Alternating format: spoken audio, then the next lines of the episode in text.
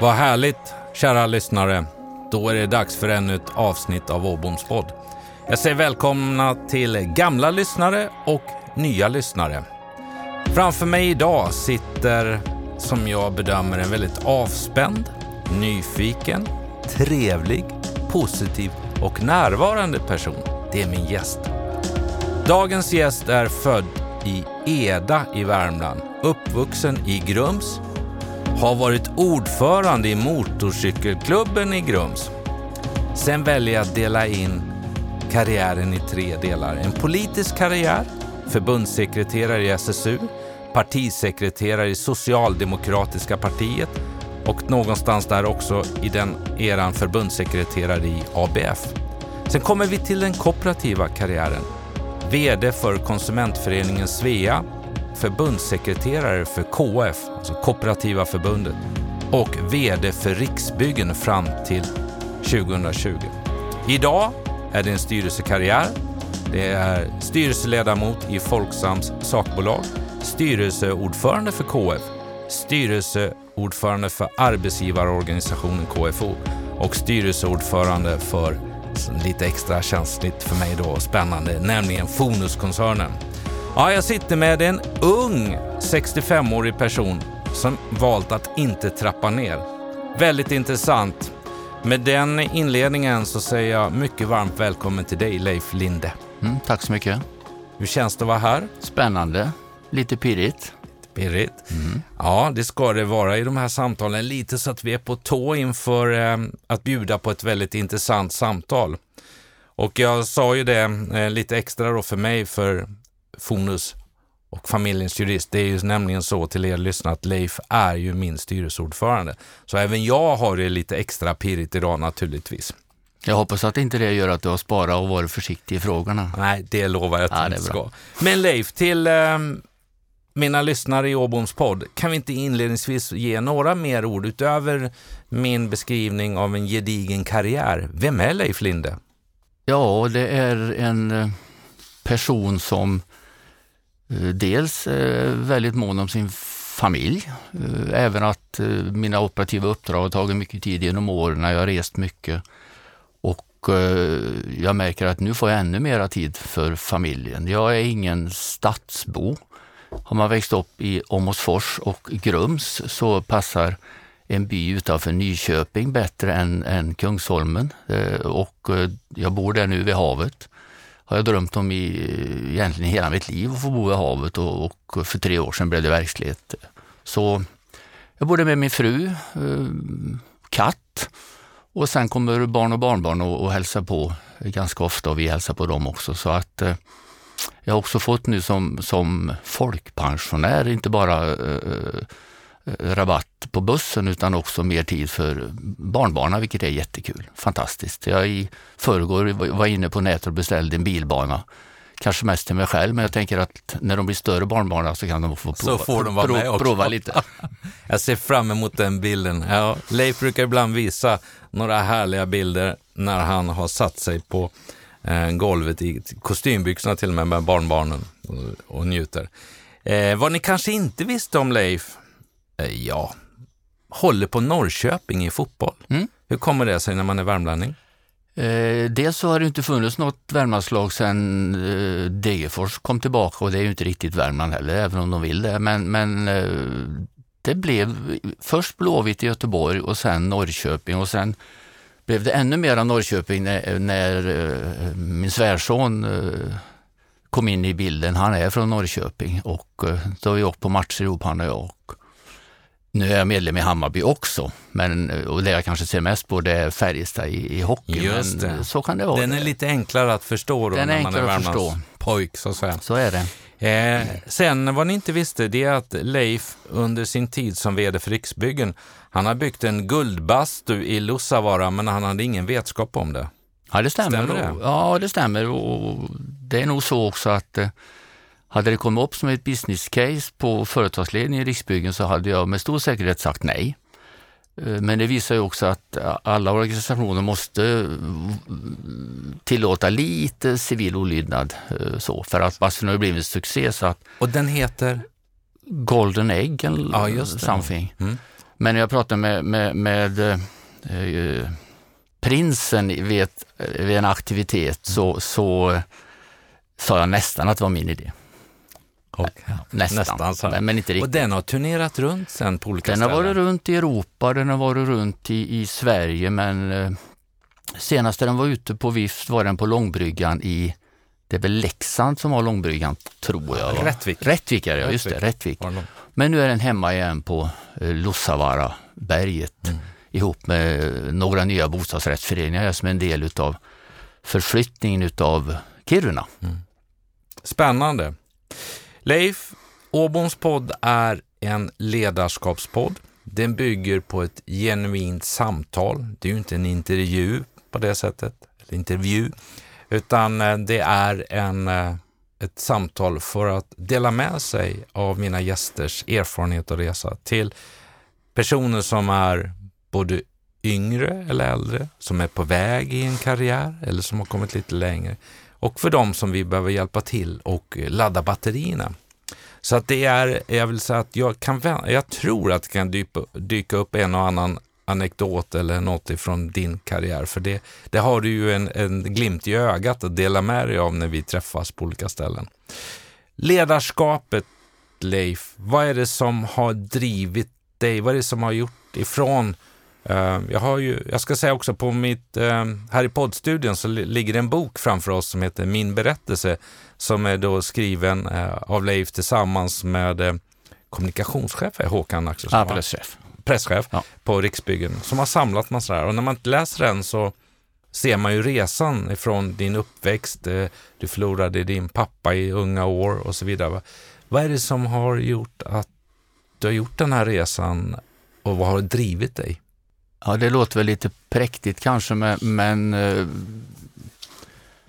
vilja påverka och framförallt i lägen där jag ser eh, orättvisor eller, eller, eller folk som far illa eller behov som finns där ute som, som ingen tar tag i. Och, eh, så var det även i motorcykelklubben. Jag var ordförande, vi demonstrerade första maj, 50 motorcyklar i Grums krävde en motorvård. Eh, då sa politikerna, det får ni, ni får en LAA och en, ett, en billast med brädor men ni får bygga den själv. Och någonstans så, se någonting, kräva något men verkligen bidra själv. Så det präglade mig, men framförallt eh, eh göra saker ihop med andra. Jag var ju aktiv också i Pappers avdelning 96. Jag är ju pappersbruksarbetare eh, som profession.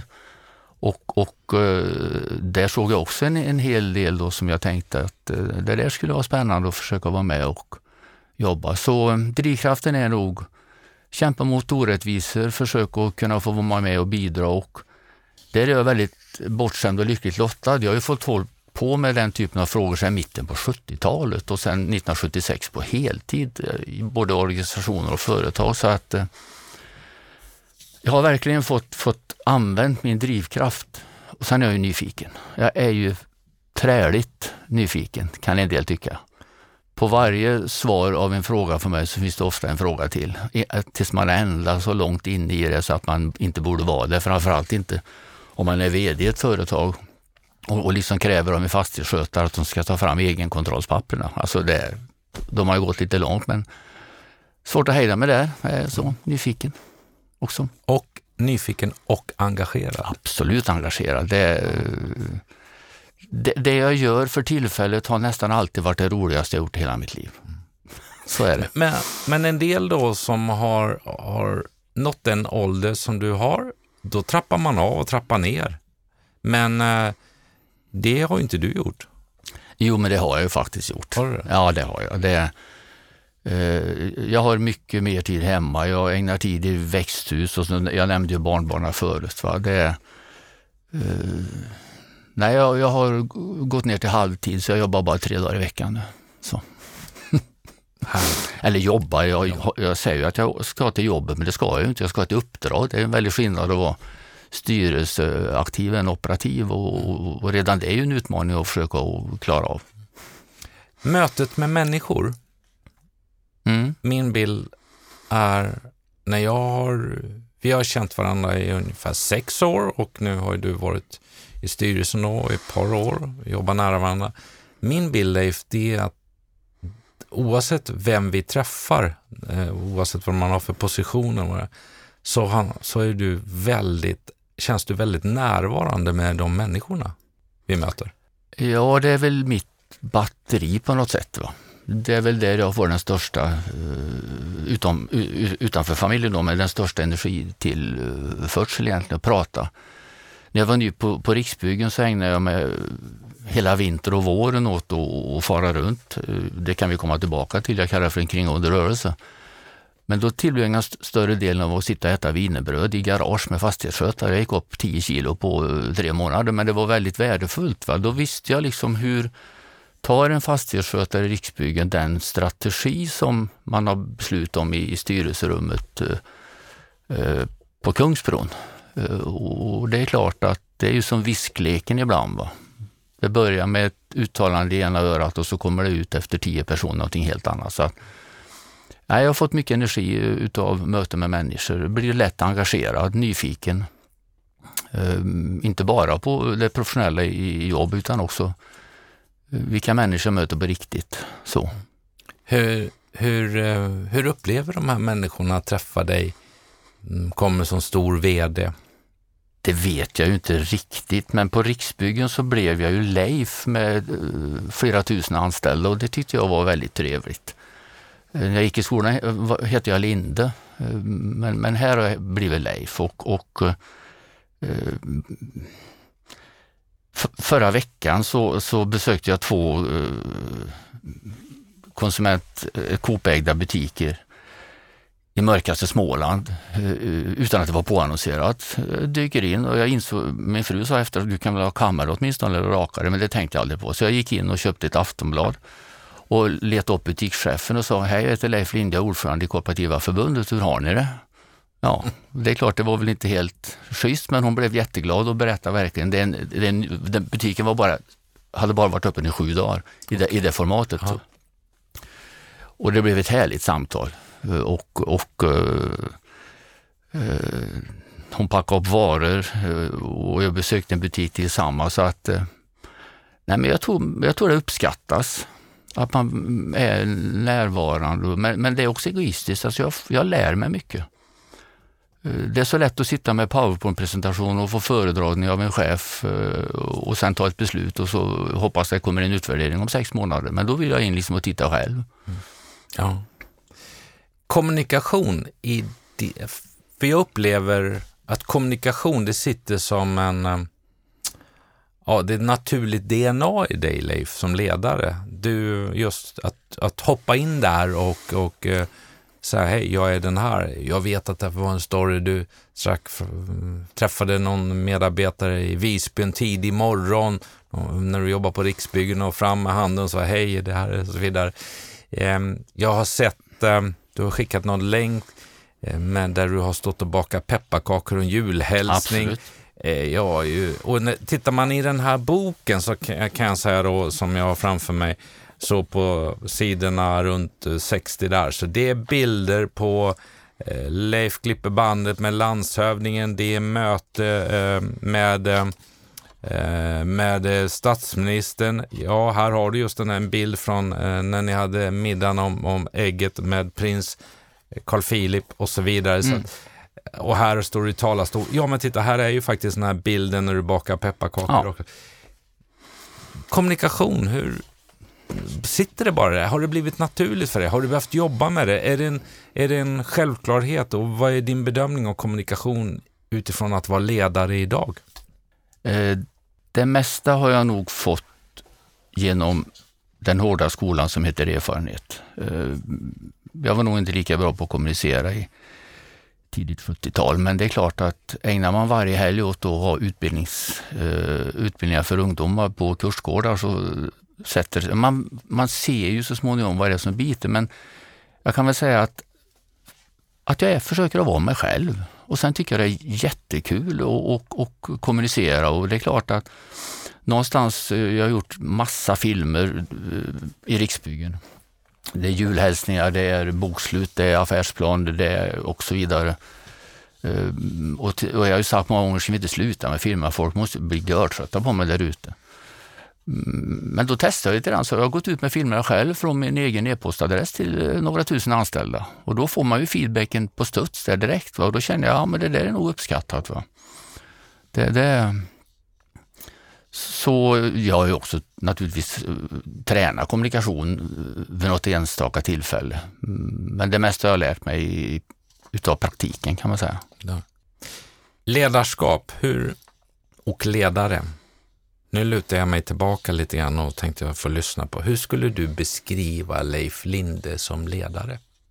Jag har ju ständigt försökt och nu pratar vi egentligen om den operativa rollen, styrelserollen är lite annorlunda, men, mm, men i, i, den operativa rollen dels jobba mycket med, med målbilder, eh, prata målbilder som inte är fullt ut konkreta och framförallt inte beslutade för att, för att få gensvar för det och, och eh, ibland brukar jag säga att man städar toaletter på morgonen och så håller man stora anföranden på kvällarna. Alltså, någonstans så, så har jag varit i hela eh, affären och, och, och och eh, det där är ju lite en svår balansgång, för man kan ju inte ha fingrarna i alla syltburkar utan man måste låta medarbetarna också jobba på och, och, och cheferna ta sina beslut. Va? Men jag har velat lärt mig det, men, men varit väldigt noga med att inte skicka befälssignaler ute på marknadsområdena i Riksbyggen eh, eh, och, och försökt att gå förbi de cheferna. Men däremot det är klart, sitter man då på Kungsbron och tar ett beslut så är det spännande för mig en månad sen och kolla vad hände där ute hos en ekonom på ett kontor. Eh, och då är det fyra, fem chefer däremellan. Va? Och, och när jag tycker jag lyckas som bäst med filmer, direkta mejl, jag har ju rest, ja nu har jag ju rest sedan slutet på 70-talet i kommuner i mina olika yrkesroller. Så jag har stött på lägen där, där chefer har berättat, ja, jag måste ändå säga till dig Leif, vi hade personalmöte igår och då gjorde jag en föredragning. Då var det en som sa, så det sa inte Leif på filmen igår. Så, så ja, ni förstår ungefär. Jag kallar det för kringgående rörelse eller en slags kniptångsmanöver. Alltså man, man försöker få genomslag för frågor både eh, centralt ifrån men också genom att mm, påverkar påverka direkt medarbetarna med, med eh, tydliga eh, budskap. Jag är, försöker att vara tydlig. Jag vet att det är viktigt i ledarskap. Samtidigt så måste man ju vara ödmjuk och lyssnande och uh, det är inte alltid lätt att vara öppen för nya förslag om man har hela kalendern fullbokad och är helt sleten på allt man håller på med. Men det är då man måste liksom uh, tänka lite grann som Sven-Ingvars. Säg inte nej, säg kanske, kanske, kanske och sen det få ligga till sig lite grann. Va? Eller, eller vri och vända som vi säger i Värmland, alltså att man prövar frågor. Så jag är nog ganska processinriktat, man kunna säga. Ett steg i taget, eller som Olof Palme sa ibland, jag mötte ju han när jag var förbundssekreterare många gånger. Man får ta ett helvete i taget, sa han, så, för att komma framåt. Det var ett legendariskt uttryck, ja. eller ett uttryck från en legendarisk ledare, ja. kan man säga. Ja. Okej. Okay. Eh, vad är dina råd utifrån din egen karriär, Leif, till eh, dagens ledare? Då?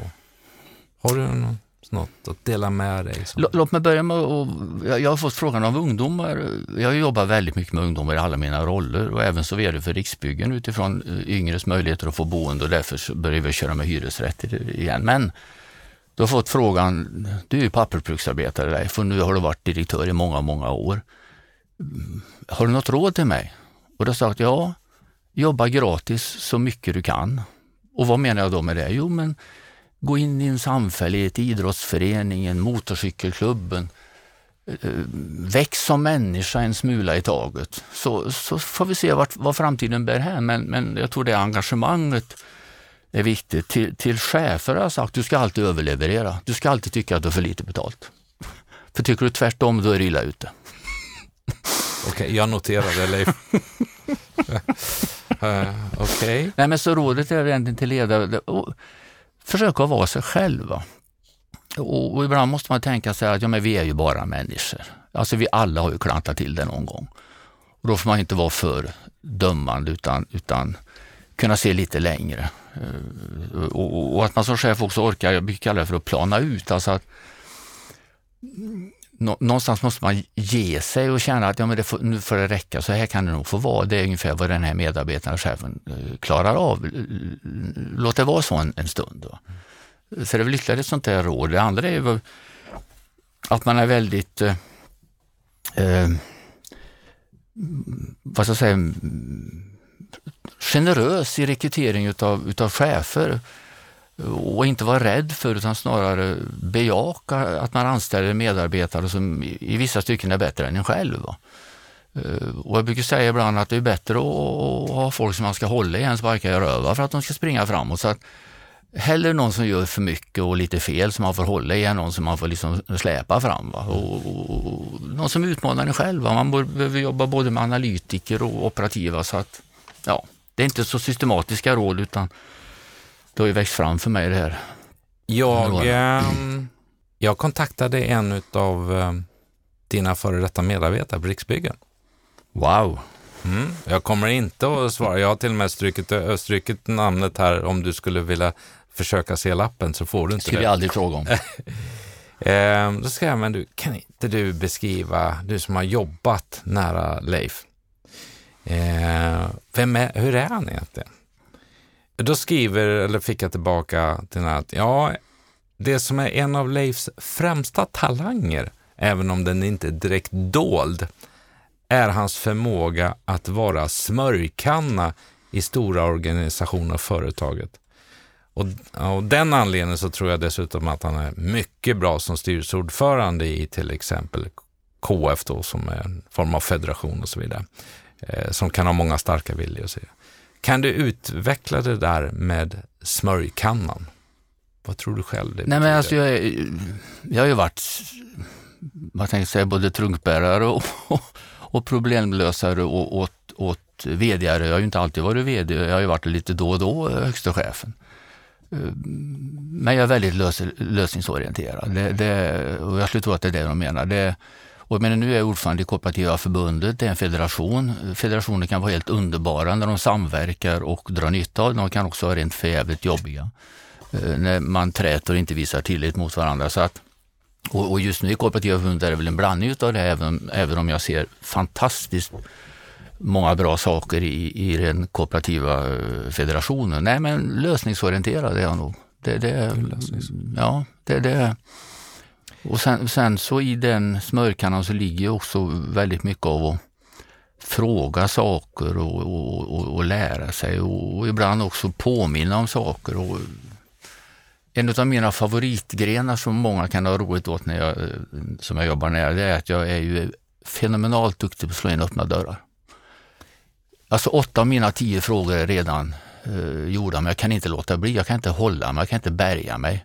Men då brukar jag alltid säga, för, för att inte de ska bli sura på mig, att det är bättre att slå in öppna dörrarna och springa rakt in i väggen.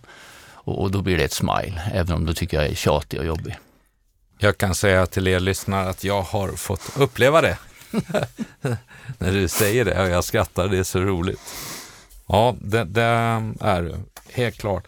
Du nämnde KF då och då, jag måste, nu är inte det här ska, mm, att du ska beskriva um, exakt KF och Coop, men jag kan ju inte låta bli. Därför att Leif, jag har fått en hel del nya lyssnare i och med mitt samarbete med tidningen Butikstrender.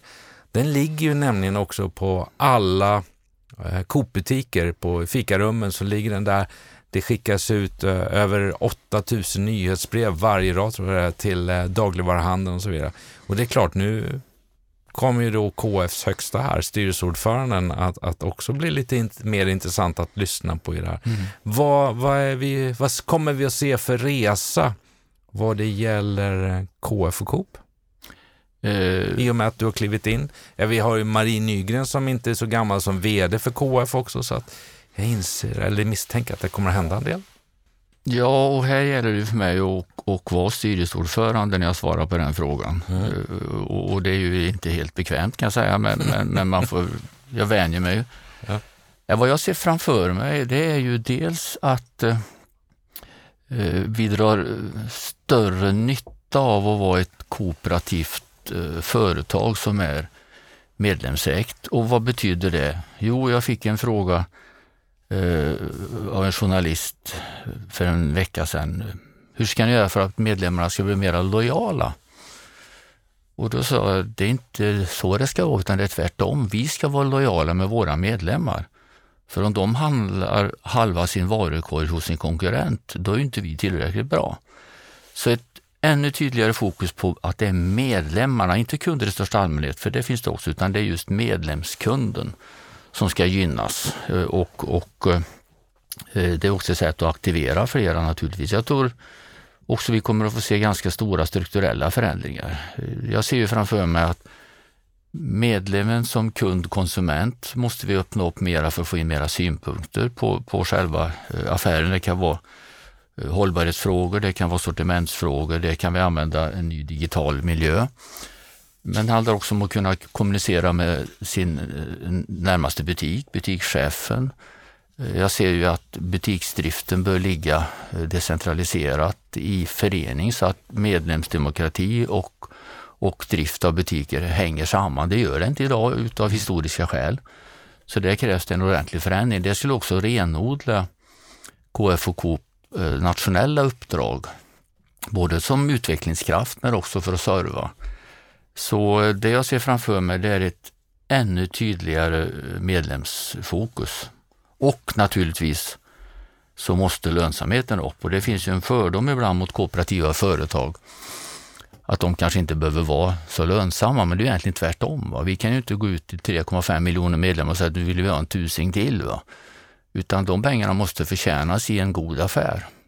Men affären präglas ju av Eh, jag brukar tänka så här att, att eh, eh vi löser ett behov, ändra på bostadsmarknaden som är Riksbyggen eller när det gäller mat och, och livsmedel, klimatfrågor som många av våra medlemmar engagerar det genom en bra affär. Och en del konkurrenter de gör ju en bra affär därför att det finns behov där ute. Och var ännu mera föregångare. Nu kom ju bara för någon månad sedan en, en, en ny klimatmärkning eh, som införs nu på livsmedel. Det är lika stort som när VDN-märkningen kom som var en ideell kraft, där KF var jätteaktiva, eller, eller eh, Matpyramiden. Så eh, mer av innovation tror jag vi kommer att se framöver, därför det är nödvändigt. Ska man lösa behov så måste man ju förstå dem och, och, och, och känna lukten av vad, vad är det för förändringar som våra medlemmar vill ha i sin vardagskonsumtion. Och så måste vi möta det på ett väldigt smart sätt och affärsmässigt. Va? Men Leif, lukten och behov, nu pratar du om KF och Coop. Mm. Eh, men om jag växlar över till Riksbyggen, som jag vet ungefär omsatte 4 miljarder när du klev in och som mm. när du lämnade så omsatte ni 8 miljarder ungefär, mm. nu rundar jag av lite. Mm. Eh, vad var det där då? Var det en lukt? Var det behov? Vad, vad hände? Vad gjorde du för någonting där du på sex, åtta, åtta år var det va? Eller, Nej, sju år. Sju år mm. som du var vd och koncernchef där. Alltså jag är ingen förvaltare, utan jag är, är ju mera eh, utvecklare. Jag är inte bara bra i början. Jag kan nog var ganska duktig utan att jag nu blir självgod under en längre resa. Men då måste den fyllas hela tiden av innovationer och möjligheten att få pröva nytt. När jag blev rekryterad till VD så, så, så sa jag att tar Dels var jag sugen på att bli högsta chef, det var ju därför. Jag hade ju varit då eh, smörkanna i sju år på KF och, och eh, kände att nu vill jag nog eh, använda mina erfarenheter som högsta chef. Och sen bostadsfrågan. Så jag hade ju en, deal redan med rekryteringskommittén att jag tar bara jobbet om jag får börja med att driva fram hyresrätter också igen för ungdomar har inte råd att köpa uh, sin första lägenhet. Det funkar inte. Och, och det, det, var det första jag tog tag i på, på, på Riksbyggen så var det just uh, hyresrättsfrågan. Så. Du gillar det här med ungdomar, eller du gillar det, det, det mm. grupper som är utsatta eller som behöver stöd mm. och så vidare? Det innebär att du som ledare har ett stort hjärta?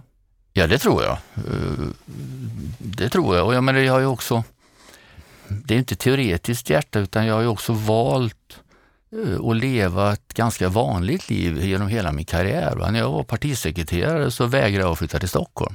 Jag bodde i Köping, pendlade med tåg, eh, gick på föräldramöte på skolan och, och uppföljningssamtal och allt sånt där. Och det är klart, det fanns en viss irritation bland inom situationstecken Stockholmseliten som jag ibland kallar den lite vanvördigt för. Men, men jag vill inte dit. Va? Och, och, och uh, har alltid liksom velat försöka leva ett vardagsliv därför att det tror jag har gjort mig till, dels är, är det gött så rent mänskligt. Men det har också gjort mig till en bättre chef. Finns det inte någon liten anekdot där du under den karriären utmanade Palme eller var det Björn Persson där du kallade till någon pressträff och lanserade något där de inte var helt happy och hade en annan åsikt där du körde din linje? Har vi inte någon sån? Jo, det finns nog några sådana. Ja. Det gör det. När du brinner för någonting?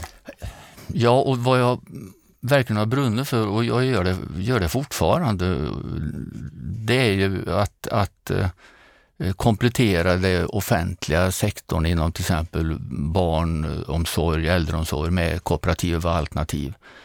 Det där var jag väldigt engagerad i på eh, slutet på 70 början och under 80-talet. Och sen när jag blev partisekreterare så tänkte jag nu kan man väl äntligen få trycka till det där och få, få någon snurr på det. Va?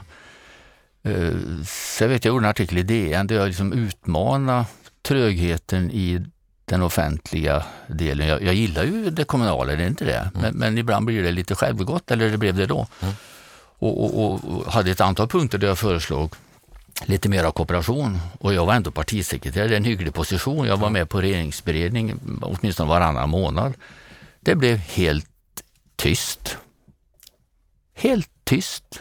Ingen sa absolut någonting. Och då kände jag att okej, okay, det här funkar inte. Så det var bara att lägga ner. Jag tog inte upp den tråden igen. Nu var jag partisekreterare väldigt kort period och det var ju en ganska svår period. Jag trodde jag skulle bli inom situationstecken en ny Torsten Nilsson, alltså kunna jobba med folkrörelser, utveckla mer utav kooperativa mm. folkrörelseinslag i, i, i, det offentliga. Men det gick ju inte. Jag fick ju ägna tiden åt att vara en livslevande spottkopp. Alltså jag åkte runt i detta land och lyssnade på alla partimedlemmar som tyckte att allt vi gjorde var fel. Det var ju under saneringstiden, det här var ju 94-95. Den var för Ingvar Carlsson var, var partiledare och statsminister och fick ju ta extremt många obekväma beslut. Mm. Fackföreningsrörelsen var förbannad, våra medlemmar var förbannad och en partisekreterare skulle försöka att hantera det där. Då var det inte så mycket tid för nya initiativ. Mm. Så. så att eh, jag var inte helt ledsen när jag lämnade och gick vidare sen. Men idag så har jag en bild av att du är, du är väldigt affärsinriktad, du ser möjligheter. Och jag kan säga till er lyssnare, jag som har då lärt känna Leif under en sexårsperiod ungefär. Eh, jag har aldrig mött en Leif som kommer som ser sur ut, där man kan känna att nu är det, det osar runt och så vidare, utan även om utmaningarna var tuffa på något sätt så har du alltid en, en väldigt energistark eh, runt dig. Vad säger man? En aria eller vad säger man har runt dig på något sätt? Mm. Känns det så själv? Ja, jag är ju glad för det mesta. Ja. Alltså, jag, jag har ju fått frågor ibland vem jag är och jag brukar säga att jag är en väldigt lycklig person. Ja. Jag eh, är, är väldigt eh, lojal. Jag är extremt naiv. Det betyder ju också att jag har gått på några riktiga jävla blåsningar. Men, men å andra sidan om åtta blir rätt och två blir fel så får man, det, det är trevligare liv att vara naiv än tvärtom och vara cynisk. Och, eh, jag är ganska tråkig och jag gillar det. Va? Eh, så. Eh. Jag ställde en fråga till eh, ytterligare en person som sa med uppdraget att beskriv Leif med tre ord. Då sa den personen som du har jobbat med. Leif är drivande. Leif är vetgirig. Han borrar ner i detaljerna. Och Leif är värmlänning. Det kom det då.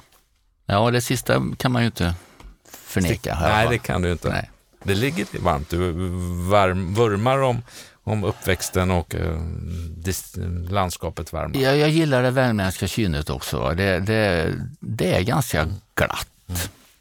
Det, det är ju så att det är inte av taktiska skäl som jag har kvar lite av min dialekt utan det har bara blivit så. Jag gillar det. Men tittar man på undersökningar så är det göteborgare och värmlänningar som man litar mest på. Så man har ju lite, lite gratis där. Så. så. Lite gratis. Och så tycker jag om att berätta historier. Alltså när, ute på möten så berättar jag gärna en Värmlandshistoria. Och de får jag av min uh, morsa som skriver ner dem. Och så när jag pratar med henne på fredag kväll, eftersom då pratar vi hästar, för vi travar tillsammans på lördagarna. Det är bra att ha ett spännande samtalsämne.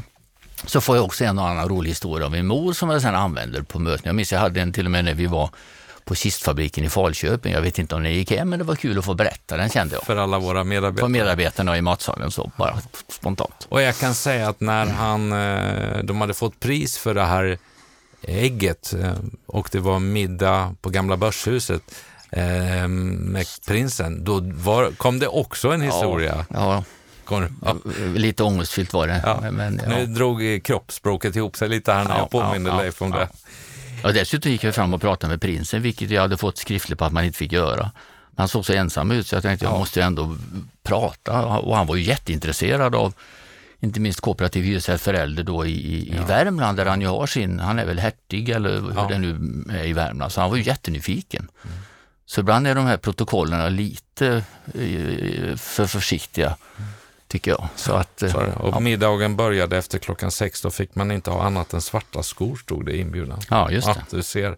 Ja. Eh, Leif, som ledare då och din profil, eh, våra lyssnare förstår vad som, som eh, som eh, lite grann får en bild av dig. Eh, du vet att jag brinner väldigt mycket för kulturfrågorna i en verksamhet, värderingar säger vi där, eh, att få med medarbetarna. Hur, vad står värderingarna? Vad har du för värderingar och hur viktigt har kulturarbetet varit mm. för dig som eh, VD och högsta chef? Alltså dels så tycker jag det är viktigt att gå för saken. Och det är lätt att säga när man har varit VD, haft bra lön och liksom fått jobba med roliga saker. Men, men i grunden är det, tycker jag det är väldigt viktigt. Och, och det betyder ju också att, att eh, kulturen i ett företag är väldigt viktig. Och eh, Företag som är så gamla då som både KF och Riksbyggen är ju som lappverk av, av eh, olika kulturer genom åren. Även om grundvärderingarna har varit detsamma. Och det är väl det som jag känner är viktigt. Att gå tillbaka till de grundläggande värderingarna, de behov som man var satt för att lösa från allra första början och se hur, hur kan det funka i en, i en modern kontext. Så genom att prata värderingar så föder man en, en, en kultur. Eh, sen finns det också kulturer ibland där det kanske inte är så noga med pengarna, man tror att de finns och man kan köpa några grejer för mycket på ett kontor eller sånt där. Och då måste man ta i det. Va? Så att, men jag tror att just själva värderingen i företaget och missionera det, eh, eh, en del av kul, och gå före själv. Alltså vara väldigt noga eh, med att följa de egna eh, regelverken. Nu låter det så här präktiga när jag så. Helt men, okay. men, men jag, Kör kanske, på. jag kanske är det lite grann. Och gå före själv. Vi hade en diskussion om att det flög så mycket i Riksbyggen för några år sedan vilket det gjorde lite okynnes också. Och, och, då sa vi, då sätter vi ett mål att vi ska minska med 25 procent vad det var. Och då sa jag, då går jag ut och kommunicerar att jag inte flyger någonting under 12 månader i jobbet, utan nu är det tåg som gäller. Uh, ja. När jag berättade det på styrelsen, då sa min styrelseordförande, ja men Leif, det är väl inga problem, du tycker ju inte om att flyga. Ja, och det är ju sant. Uh, jag har flugit i, hela mitt liv i jobbet, men jag gillar det ju inte. Så att på det sättet var det ett lättat beslut. Men nu har det gått snart, ja, vi är väl snart uppe i tre år där jag inte har flugit någonting. Och det fungerar alldeles utmärkt. Det finns tåg, det finns nattåg, det går att ta sig fram och eh, nu är inte jag internationellt engagerad längre. Så då hade det varit lite uppförsbacke. Men jag åker tåg till Fonus AS styrelsemöte i Oslo och fram och tillbaka och det är så mysigt för att man åker genom skogen i Värmland och sitta och titta ut där på kvällskröken. Så att man, man måste gå före själv, tror jag. Det, det, man, det finns ju en del ledare som missionerar saker och sen gör de tvärtom och då blir det magplask. Så eh, en hög svansföring själv när det gäller moral och etik. Eh, försöka leva de värderingar som man missionerar och eh, ibland gå också gå före. Hur mycket har du jobbat och, och talat med det om i, i bolagsledningen för Riksbyggen, i mm. bolagsledningen för KF? KF är relativt nytt för mig nu igen, alltså jag är mm. tillbaka på något sätt. Eller, ja, mm. Jag var, Fast nu är du då ja, ordförande, ja, förut ja, var du ja, liksom VD. Jag var ju förbundsdirektör då i, i sju år. Va? Så att, eh, men tar vi då Riksbyggen, min senaste operativa, eh, eller mitt sista operativa, mm. bäst, eller jag är operativ, men då är det mer familj och barnbarn, alltså ja. familjekoncerner som jag kallar den för. Men det är en helt annan Så grej. du ska inte ha något nytt operativt vd-jobb? Nej, det hade jag inte tänkt. Eh, så. Jag har jobbat väldigt mycket med det eh, i företagsledningen och eh, fått bra feedback på det. Va? Och ägnar väldigt mycket tid åt att förklara eh, varför jag tycker på ett visst sätt. Och, och, och, då kan saker ha fått lägga till sig, även organisatoriska förändringar. Jag är inte sån som har kommit in som VD och vispar runt för att sätta liksom mig i respekt. Det har jag aldrig gjort. Jag går in följsamt, lyssnar, känner av, tittar på grundidén, tittar på de strategier och planer som finns, hänger det ihop? Men sen om jag ser att någonting inte gynnar de affärsmål som finns, ja då kan jag eh, vara krafttag både i uh, avskeda folk och anställa nya. Men, men det är också min filosofi, man utvecklar i första hand och avskedar först i, eh, i sista hand. Så värderingar är viktiga och det är viktigt att, jag brukar säga ibland, man kan prata igång en organisation. Alltså genom att prata värderingar, missionera, så kan vissa saker bara börja hända av sig själv. När man bör, så att jag är nog ganska bra på att så frön Eh, och gör det ganska prestigelöst för jag får ju ändra mig ibland. Man har ju inte alltid rätt som tur är. Sen det finns ju andra som är bättre, då får man svänga runt lite. Mm, men det är som ett växthus eh, som jag just nu ägnar mig åt också. Så frön, våga släppa något som inte är genomtänkt, se om det flyger, lyssna in. Va? Så att prata, jag menar, eh, jag nämnde hyresrätten förut i Riksbyggen. Det var en av, min, en av mina stora insatser. Ja, förutom att vi gjorde omsättningsökning och du nämnde inte resultatet, men vi gick från 51 på rörelsen till närmare 400 på de här åren och då blev det ju pengar att stoppa tillbaka ner i, i böckerna för att jobba med, med, med utveckling. Men, men, just det där med att och, prata fram förändring, tror jag går bra. Förklara. Drivkraften. Alltså jag tänker på från kulturen till, om vi ska skicka med någonting eh, till våra lyssnare, Leif. Jag är några år yngre än dig, har en eh, tiotal eh, operativa år kvar. Det är ju på ren svenska, det är ju ett himla tryck. Jag brukar ibland sätta mig och eh, fundera över de första åren när man jobbade och jag vet när jag 92 började på Dagab och ja, man åkte iväg på sportlovet och eh, ja, man hade inte mobiltelefon. Du hade inte mail, utan du, du gick till ditt postfack när du kom tillbaka och där hade man sådana här bruna intern... Nu låter det som att jag är väldigt gammal, jag vill säga det är ja, inte. Lite, lite väldigt gammal är du, inte riktigt lika som jag. Ja, där, där låg liksom från, eh, man skulle kontera, det var från fakturer och så vidare. Och så tänkte jag, för jag fick en fråga igår av en, en medarbetare, har du, har du kunnat stänga av någonting i sommar för att det ringer, det mejlas och det söks och så vidare. Eh, någonstans ska man hålla hela, jag tänker på de som idag är 25-30 år, som är inne och det, det är liksom, det, det trycket ökar ju. Mm. Eh, bruset i allt som kommuniceras ökar. De pengarna som idag används för, från riskkapitalister, fonder, de fanns ju inte för 25-30 år sedan på det sättet. Eh, på ett helt annat sätt är ju den här idag. Men någonstans ändå orka. Har du funderat över vad, vad behöver dagens generation ladda batterierna eller ha för drivkrafter för att det ska hålla till de är 60, 65, 70? Jag vet inte riktigt. Det, det är en svår fråga. Va? Det är ju lätt att säga, ja men stäng om mobiltelefoner ibland eller uh, ja, gå ut i skogen och ta en promenad eller vara noga med almanackan. Det, det, jag har egentligen inget riktigt råd där tror jag, utan, utan om man börjar i andra änden så tror jag att man ska prioritera eh, själv för att vara en förebild för, för sina medarbetare eh, familj om man har någon, man, man kanske har släktingar men, men eh, man kanske har något fritidsintresse. Mitt är ju kooperation så jag har ju liksom, det, häng, det hänger ihop. Jag, och växthus. Och växthus naturligtvis mm. och jag har en liten båt och så. Och, eh, jag tror det är den änden att, att, att man prioriterar det som är viktigt i det vanliga livet och, och då ger det sig naturligt och man kan inte jobba jämt. Sen är det ju så att, att det är ju inte det, det man ser alltid som är jobb. Eh, jag tänkte det när jag blev eh, pensionär och slutade på Riksbyggen att skulle man sakna det här operativa, och det har jag inte gjort en enda sekund, vilket är jättekonstigt. Men det kanske är för att jag alltid tycker att det jag gör för tillfället är det roligaste i hela mitt liv och just när jag var pensionär. Så, och har styrelseuppdrag naturligtvis, annars skulle det nog kunna bli lite eh, lite tomt. Nej, men utan det är ju vad som rör sig i skallen på en. Den stora förändringen för mig under våren 2020 är att jag fick rum i skallen med nya saker. Det låg Riksbyggen i halva huvudet dygnet runt, även när man sov. För då korskördes ju förra dagens intryck och utkom det klockan fyra på morgonen i behov av att springa upp och skriva ner saker på ett papper.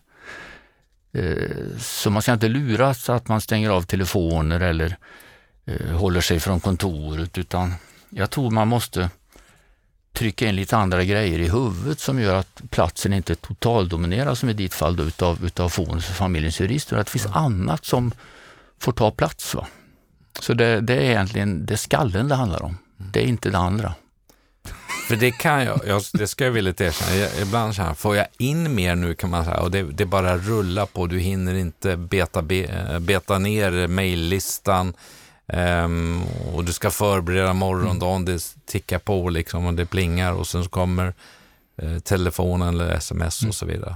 Det är en tuff uh, resa att hantera ja. för många. Det, Det, det som är bra om man kan, och, och det vet jag inte om alla kan, det är att, att göra ett litet bibliotek i huvudet. Alltså där man, man, man arkiverar saker och så låter man dem vara tills man behöver plocka fram dem. Eh, eller att man bordlägger saker i huvudet och så får man... För, eh, det är någon teknik som, som, som jag har utvecklat. Där liksom, här finns det ett olösligt problem, tror jag just nu, men vi måste ju lösa det.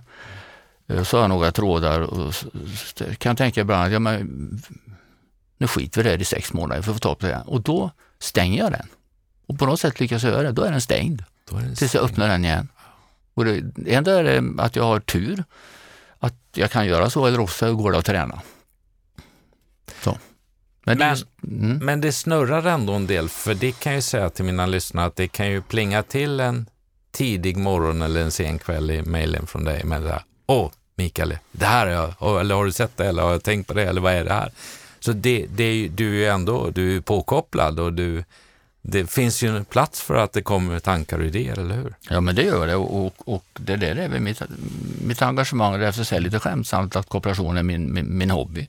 Mm. Jag gillar det jättemycket eftersom det är att lösa problem med ägare tillsammans, göra nytta och ta ansvar och vara långsiktig och sånt som jag eh, tycker är viktigt. Så att, men jag hellre alltid, det är därför jag säger att det inte är det här med attributen, telefonen på och av, sitta på kontoret eller inte, utan eh, jag är ändå alltid påslagen men, men det gäller att hålla det liksom på något sätt så att man får in annat också i, i, i skallen. Det... Men är det inte så Leif, när vi, du gillar det, det är ju bara att gå till mig själv. Jag, jag älskar ju att jobba, jag tycker det är roligt.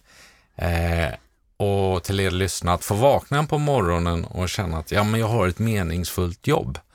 Eh, och nu råkar det vara vd för Fonus, där Fonus och familjens jurist ingår. Och där man vet att vi har ett, ett viktigt uppdrag, att ta hand om, om sorg men, och, och i juridiken, familjejuridiken, allt vi gör där, så är det ju det är inte bara liksom, man tror att planera proaktivt och skriva testamenten, utan det är vårdnadstvister och andra tråkigheter som sker. Och då att jobba med det, att utveckla för att ha rätt medarbetare, rätt kompetens, rätt erfarenhet, skapa en trygghet för, för omvärlden och på något sätt skapa en bättre värld. Det gör ju också att det är väldigt kul att gå till jobbet. Mm. Men du har en förmåga att, att stänga av också tror jag, eller att göra annat. Eh, tänkte på det, det skrev jag inte, eller sa jag inte i början, men menar, du, du är ju kreativ som bolagsledare, men du är ju kreativ också som privatperson. Du har byggt trä eller modellbåtar mm. till dina barnbarn. Absolut. Visst är det så? Ja, jag gjorde en, en kopia på min träeka eh, som jag hade när jag bodde på Värmdö, eller vi hade, och, och eh, så eh, har, har först barnen fått en sån eka och då ville min fru och en också så hon fick en. Men sen har jag gjort modellbåtar till barnen barn utifrån vad jag uppfattar som deras personlighet. Eh, jag har en butter tjej på tre och ett halvt år som, som har fått en, en eh, sån här kanalprom, för att ta som ett exempel. Och då har de, de, de har, men de får inte leka med dem, de, de är ju de får dem i ett, i ett sånt där tittskåp stängt så de får okay. hänga upp det på väggen. Ah. Långt minne att bevara. Långt minne att bevara får icke lekas med. Där ser jag. och det har föräldrarna till de, mina tre barnbarn förstått då. Så att, och nu är det ett par barn till på gång så nu måste jag sen försöka bilda mig en uppfattning hur, hur han är och eh, så blir det en båt igen. Så blir det en båt. Ja, det är kul. Ja, kul. Men det är väl, du är ju kreativ som person. Det är Ja. du ju. Ja, det tror jag. Ja. Det, det, och samtidigt så är jag ju, det är väl viktigt att säga att, att jag gillar inte överraskningar. Det gör ju en del kreativa, tycker det är kul när det händer något. Va? Jag gillar inte överraskningar. Det, när jag skulle bli avtackad av företagsledningen när jag slutade på Riksbyggen så lyckades jag ändå få reda på i förväg vad de skulle göra och då tyckte jag det var trevligt. Så jag fick jobba lite på det. Okej. Eh, Jag gillar inte äventyr. Jag har aldrig betalat för att bli rädd. Alltså jag gillar inte det. Jag, åker man forsränning då sitter jag och tar en öl och läser Aftonbladet. Alltså det, jag gillar inte sånt. Va? Jag har aldrig åkt berg och dalbana. Ja, en gång tror jag, men aldrig mer. Barnen fick åka själva. Jag satt och läste bok på en parkbänk. Alltså det, det och, och, och, och det, det, varför det, jag svarar så på den frågan är att stänga av är också att göra det man tycker är spännande och, och, och jag menar som eh, en anekdot, eh, när jag började på Riksbyggen så skulle jag börja den, den 1 december 2012. Det var en lördag. Eh, och då sa jag det till medarbetarna, de frågade mig när skulle du börja på riktigt? Du dräller ju här som hela tiden. Ja, men jag börjar lördag den eh, första i tolfte, eh, klockan 10. Ja, men varför ska du komma hit lördag klockan 10? Jo, för jag lyssnade på Ring så spelade vi först, jag, och då var det ju lite sådär. Men jag kom inte förrän 12, för det var ju Melodikrysset också. Okej. Och när jag är ute och går mina morgonpromenader, som är en halv minut ungefär, så lyssnar jag i första hand på Sven-Ingvars. Och då tänker jag inte särskilt mycket på varken eh, KF, Onus, Familjens Jurist eller förut då på Riksbyggen, utan då, då går jag lite små nostalgisk värmlänning. Kan komma en tår också, sådär i ena ögat. Och det, det kommer ju osökt in då på den fråga jag hade tänkt ställa, nu är det för sent egentligen, men hur laddar du batterierna? Men det är ju uppenbart du har en förmåga att, att eh, växla Mm. och stänga av Ja. och vara där du är på något sätt. Eh, I din bok, Leif, på sidan fem, eh, så skriver du några tips. Mm. Var öppen och ta emot förslag. Mm. Var tydlig och ge klara besked. Var kraftfull och sätt sprutt på arbetet. Mm. Var ödmjuk och förändringsinriktad. Var målinriktad. Visa idéer, bilder av framtiden. Var kunnig. Ha överblick över helheten. Och värdera, värdesätt, förlåt, värdesätt livet och Mm. var dig själv. Mm. Kändes väldigt äkta. Det är väl det som det där har ju varit mina rättesnören och det där är ju inga tydliga utan det i det mm, spänningsfält. Jag menar både vara tydlig, kraftfull men också ödmjuk och lyssna. Ja, det, vart går balansen? Jag har säkert gjort massa fel där ibland och ibland rätt. Va? Så att det är mera saker som jag har förhållit mig till genom, genom åren. Och den sista punkten är inte oväsentlig. Alltså att man, man ska vara sig själv och, och, och så gott det går försöka leva ett vanligt liv. Det är då man förstår också hur alla andra har det och det, det, och det är det man ska jobba på så att säga. Va? Eh, Och det är också ett sätt att, jag menar jag alltid uppmuntrat medarbetare att vara föräldralediga eller om man behöver lämna och hämta på förskolan, att det kan påverka arbetstiden och, och, och sådana saker. Va? Så det, det är viktigt.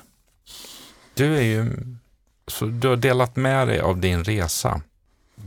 Från som då, som jag sa, har egentligen varit tre karriärdelar. En, en liksom politisk, en kooperativ och en, eh, den är fortfarande kooperativ men nu en, en mer på styrelsedel om jag delar upp den på det här sättet. Vad, vad är roligast? Och vad är skillnaderna mellan det här? Alltså vad är skillnad i kulturen att vara i Mm. det politiska? Jag har aldrig varit där. Ehm, vad är skillnaden att, att vara i det operativa och, och nu då som en strategisk mer och, och ta, liksom säkerställa eh, att du har rätt vd på plats och allt det där. Vad är skillnaderna i de här delarna? Nu har jag i politiken framförallt även där jag varit företagsledare mer. Eh, eh, I de här sekreterarfunktionerna jag haft, jag var ju också ungdomssekreterare på LO och, och eh, jag var förbundssekreterare på ABF. ABF är ju ett företag, även att det är otroligt värderingsstyrt och, och mycket ideella krafter så är det ändå ett stort, var då ett väldigt stort eh, och även fortfarande då, eh, företag. Men, men skillnaden är lite grann att jag har ju aldrig varit vald politiker. Jag har suttit i nämnder och sånt men aldrig i något fullmäktige, aldrig i riksdag, inte sånt. Så jag har aldrig varit utsatt för väljarnas prövning. Eh, de som är det har, eh, där är ju politiken väldigt speciell. Eh, den kan bli lite cynisk ibland faktiskt också och, och slitsam för många. Även att det finns glädjestunder även i politiken. Man har gjort någonting bra, man får beröm, man märker att man löser något för någon. Men, men skillnaden att vara företagsledare och inte minst i det kooperativa, det är ju glädjen att få uppleva nöjd kund eller som i, i, många fall i mitt jobb då, kunder som också är eh, medlemmar eller ägare. Jag menar, vara med och stå och titta på, en, på, på Lussavaaraberget till exempel. Komma dit sen några år senare och, och och ta första spadtaget. Eh, och nu har inte jag kommit dit sen, sen, sen människor flyttade in, men det har jag gjort på många andra ställen. Och fått vara med kanske på en, en gårdsfest som jag varit på många ställen där jag först har sett marken och sen har folk flyttat in och så har jag åkt ner och varit med på en gårdfest, fått prata lite, lyssna lite. Alltså det är ju så in i vassen på riktigt. Att man har löst boendet som ju kanske är det mest grundläggande för att människor ska kunna trivas och utvecklas, ha arbete, familj och, eller umgänge. Då, det är, det är glädje på riktigt. Verkligen. Eller se en ny solcellsanläggning där man med stolthet i en bostadsrättsförening har sett upp en display som man kan följa i realtid hur, mycket el man sparar på att man har solceller på taket. Det är också väldigt påtagligt. Så att, mm, därför är det viktigt för mig då att vara både, även som styrelseordförande, i det strategiska min, min eh, ordföranderoll i, i de företag det är, det är ju att stödja VD, utmana VD, granska VD och, och, och, och eh, jobba med, med, med själva styrelsen pedagogiskt. Men även när jag varit ny eh, ordförande i Fonus så, så med VDns goda minne så besökte jag ett antal kontor på direkten för att sitta och dricka kaffe och både med familjens jurister och, och, och Fonusmedarbetare för att få deras intryck i vardagen. Uh, inte för att liksom lägga mig i det operativa eller försöka att bli någon alternativ chef, men, men för att lättare förstå när saker dyker upp som siffror och staplar och powerpointbilder i styrelsearbetet. Förstå konsekvenserna också av styrelsens strategiska beslut. Det, det, det är väldigt viktigt och, och ger väldigt mycket en, en, energi. Och det kan jag säga, det om man nu kopplar in på din och min relation på det sättet. Där är du ju väldigt duktig på att skilja på vad är vds roll och vad är ordförandes roll. Och, och även om du har en stor portion av, av engagemang och nyfikenhet så hanterar du det briljant på ett bra sätt. Och det är ju, kan jag säga till er, det, som ett tips, jag tycker det är väldigt roligt att ha en styrelseordförande som är intresserad av verksamheten, inte bara vad som står på sista raden, utan som kan ta den där stunden på ett kontor och, och svänga förbi som är inbokat och få en kopp kaffe. Någon har kanske till och med bakat en egen bulle för att styrelseordförande kommer. De blir sedda och det är ju också en del i den missionen som jag som VD driver och vill ha. Och det är klart att vara synkat med styrelseordförande är att bygga kulturen och, och tillgänglighet och intresse. Det blir fantastiskt bra. Så där, där är du väldigt duktig och du, man behöver inte vara orolig, du hanterar ju eh, olika frågor på olika sätt. Så här långt ja. Så här långt ja, säger med ett leende. Vi får väl se, vi ska ha ett, vi ska ha ett lunchmöte efteråt. Jag får väl höra vad, vad det är med lite operativa frågor, vad det landar i då Leif. Leif, eh, vet du att en timme går väldigt fort? Det gör det verkligen. Har du något från din karriär som du känner, ja ah, men det är därför jag ska säga till er lyssnare, Leif har förberett sig, alltså han har suttit och skrivit i sin bok och så vidare. Är det någonting som du tycker, det, det här borde Mikael ha frågat mig i podden om och så vidare, som du vill skicka med? Nej, eh, ja det är väl möjligtvis om, om för den frågan jag fått tidigare, är det någon skillnad med att leda ett kooperativt bolag eh, än ett privat bolag? Mm. Eh, nu har inte jag då lett något eh, privat bolag utan i första hand eh, kooperativa och, och folkrörelseföretag. Men jag tror det är en skillnad. Och kanske den viktigaste skillnaden, jag menar de man skulle kunna säga att, att kooperationen ligger långt fram i, i hållbarhet. Det gör många andra företag också. Mm. Så. Men just det jag sa vid en tidigare fråga, att, att vi är ju till för att lösa behov genom att göra en smart affär. Andra gör en smart affär för att det finns behov. Det har något med förhållningssättet att göra lite grann. Va? Det, eh, det är skillnad att vara driven av börskursen och, och, nästan varje morgon kunna redovisa online läget än att tänka långsiktigt i kooperationen och vara rädd om, även om man ska sätta som jag skrev i boken, sprutt på balansräkningen, för annars blir det inga, annars växer inte verksamheten om man använder balansräkning. Men tänka långsiktigt. Det, det tror jag är den, den stora skillnaden och det, det, gillar jag verkligen. Och, och nu råkar jag säga förut att jag själv är lite tråkig, men jag tycker också att företagen i kooperationen kan få vara lite tråkiga. Om tråkigt betyder långsiktigt, ansvarstagande, hög moral, etik internt. Men sen blomma ut i, i, i, gentemot kunden eh, som, som den senaste eh, kampanjen då med, med husdjur kring eh, fonus och begravning, skapa känslor. Men det är ju inte tjolahopp, utan det grundar sig i något stabilt, mm. halvtråkigt men som ändå kommer ut på ett modernt och, och känslomässigt starkt sätt. Va? Så att, eh, varför jag säger tråkigt ofta det är att jag gillar inte kortsiktiga, fluffiga utspel, kampanjer, uttryck, utan nej, Gör det, det ja, jag, och jag tycker Fast också... är inte det lite modernt idag att tänka så? Då, jo, men jag tror har... att ja. tråkighet är på väg tillbaka som en mm. merit faktiskt. Det okay. tror jag. Ja, det tror jag. Bästa lyssnare, vi har uh, haft ett, en härlig atmosfär här i studion. Jag hoppas vi har lyckats och förmedla den till dig. Med dagens gäst har jag uh, fått träffa en som uh, gillar att bidra själv, som gärna träffar medarbetare, Tre månader, mycket wienerbröd plus 10 kilo. En gång i livet hände det. En närvarande ledare. Vad det gäller kommunikation så ett tydligt råd. Man måste skaffa sig en erfarenhet inom det området och jobba det. En ledare som tänker i målbilder, en ledare som är tydlig, en ödmjuk, en lyssnande och en ledare som står med båda fötterna på jorden. Rådet, ja, jobba gratis. Det var lite intressant Leif. Ut och var generös i samhället. Det kan vara idrottsföreningar andra organisationer. Och att vara sig själv.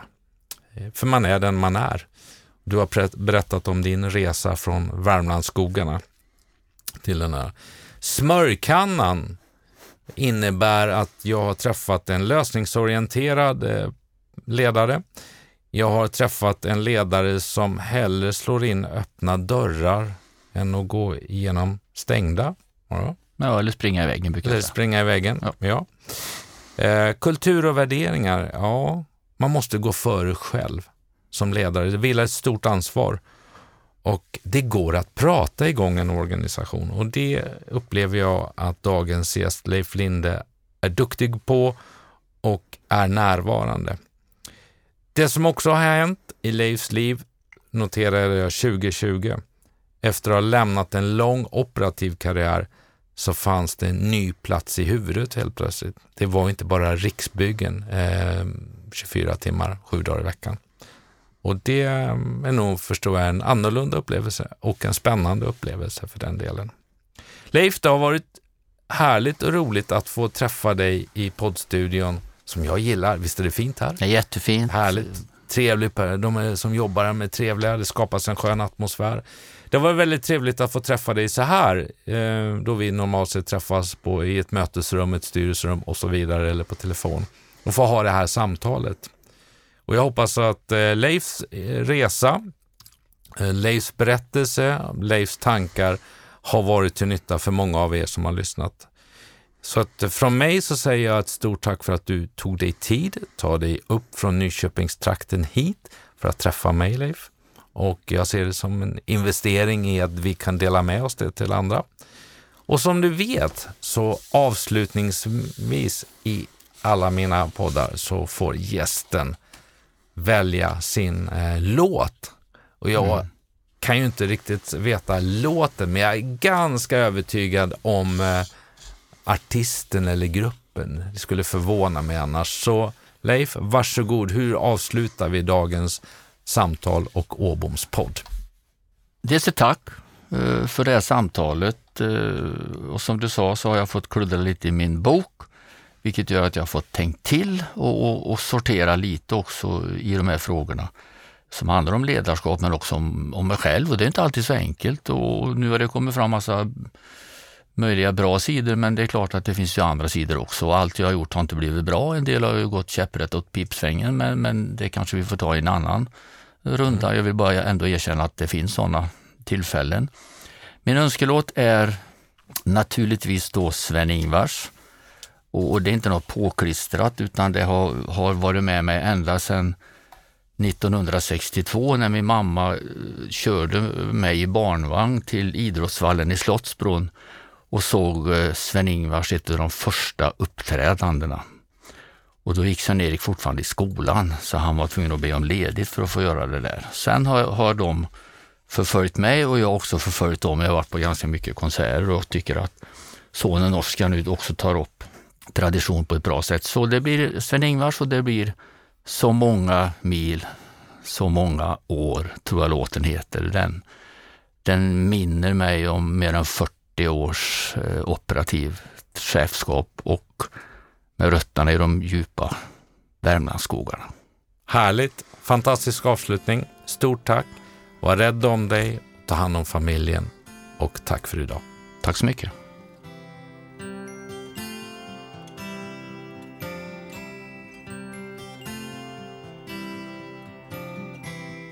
Jag står och ser på vägen hit på dessa år av skratt och slit från fredagsfest till lördagsdans och sen någon annanstans.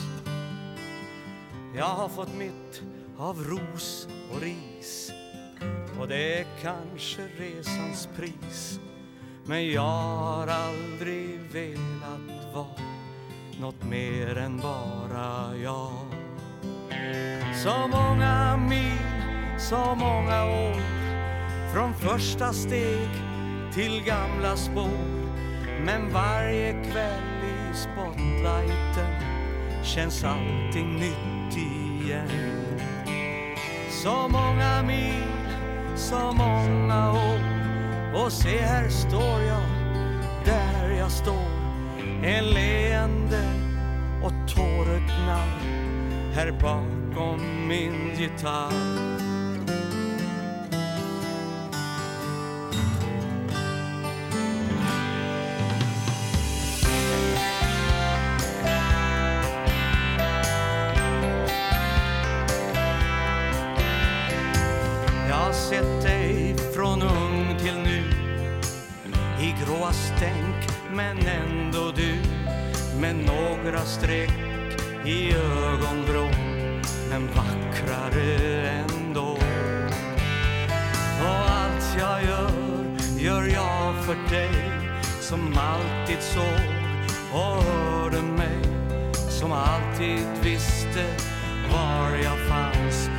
Kvällens sista dans.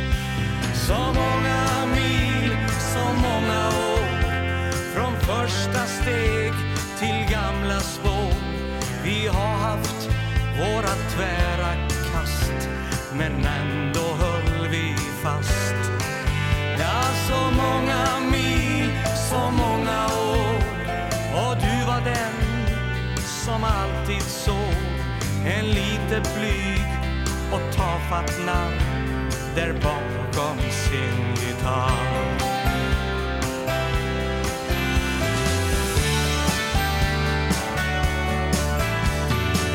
Jag står och ser på vägen hit och ser en mening med allt slit.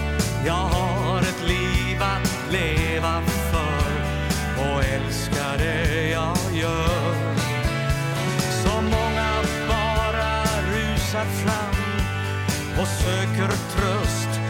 estoy yo